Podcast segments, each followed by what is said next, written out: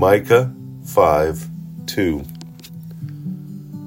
But you, Bethlehem, Ephrathah, though you are small among the clans of Judah, out of you will come for me one who will reign and be ruler over Israel, whose origins are from of old, from ancient times. Hmm. Micah here is speaking of the ruler, Jesus the Messiah. And he accurately predicted Christ's birth, his birthplace, hundreds of years before Jesus was actually born. The promised eternal king in David's lineage, who would come to live as a man, had been alive forever. From of old, from ancient times, as he speaks of, although eternal, Jesus Christ entered human history as a man, born of a woman, born as a child, the Jesus of Nazareth. Hmm. You know, it, it, I don't know if you've sat and really thought of that journey of what Mary and Joseph took some 90 miles from Nazareth, following the Jordan River down to Jerusalem, and then eventually ending up in Bethlehem but that's the trip that they had to make. And many biblical scholars say that, you know, it takes 2.5 miles to walk, eight hours a day. It would have taken them approximately four days to get there.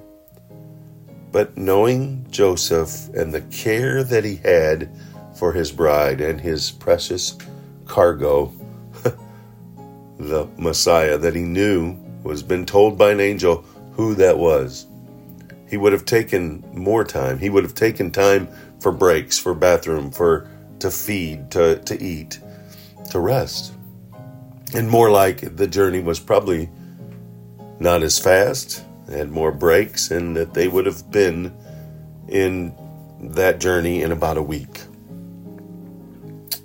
You know, you you you got to wonder how we behave in traffic. 90 miles, we get in a car, we close the door, we turn on the air conditioning, we get on a freeway, and we go. And we start to complain when there's traffic and there's a traffic jam, or we're not going to be there when our GPS tells us we will. Mm.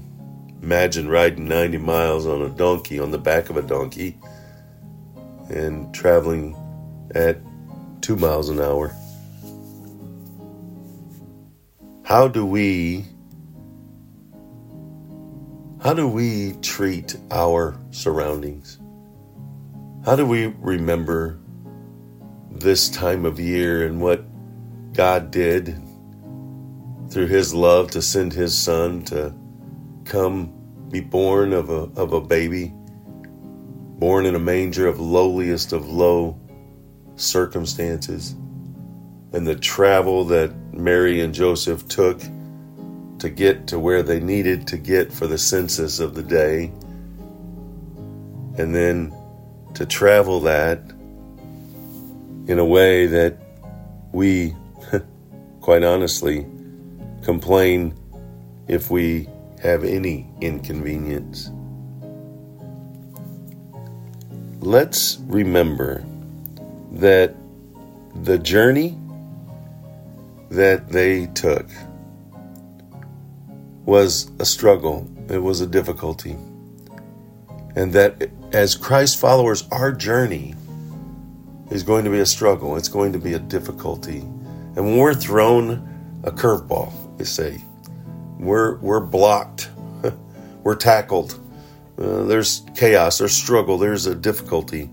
Let us remember what he went through in the womb of his mom on the travel from Nazareth to Bethlehem. And in that, be thankful that we have the eternal resting place at our disposal. That's where we will finish our life.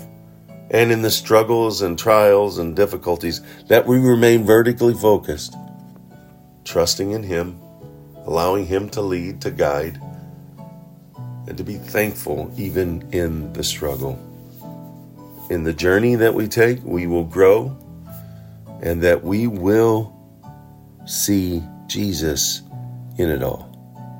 Go out, make it a wonderful, God filled day, trusting in Him even in the struggle of a journey that might be very difficult. He did it. Let's do it.